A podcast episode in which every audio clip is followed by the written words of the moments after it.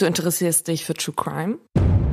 Wir sind Paulina und Laura von Mordlust und wir sprechen in unserem Podcast über echte Kriminalfälle aus Deutschland.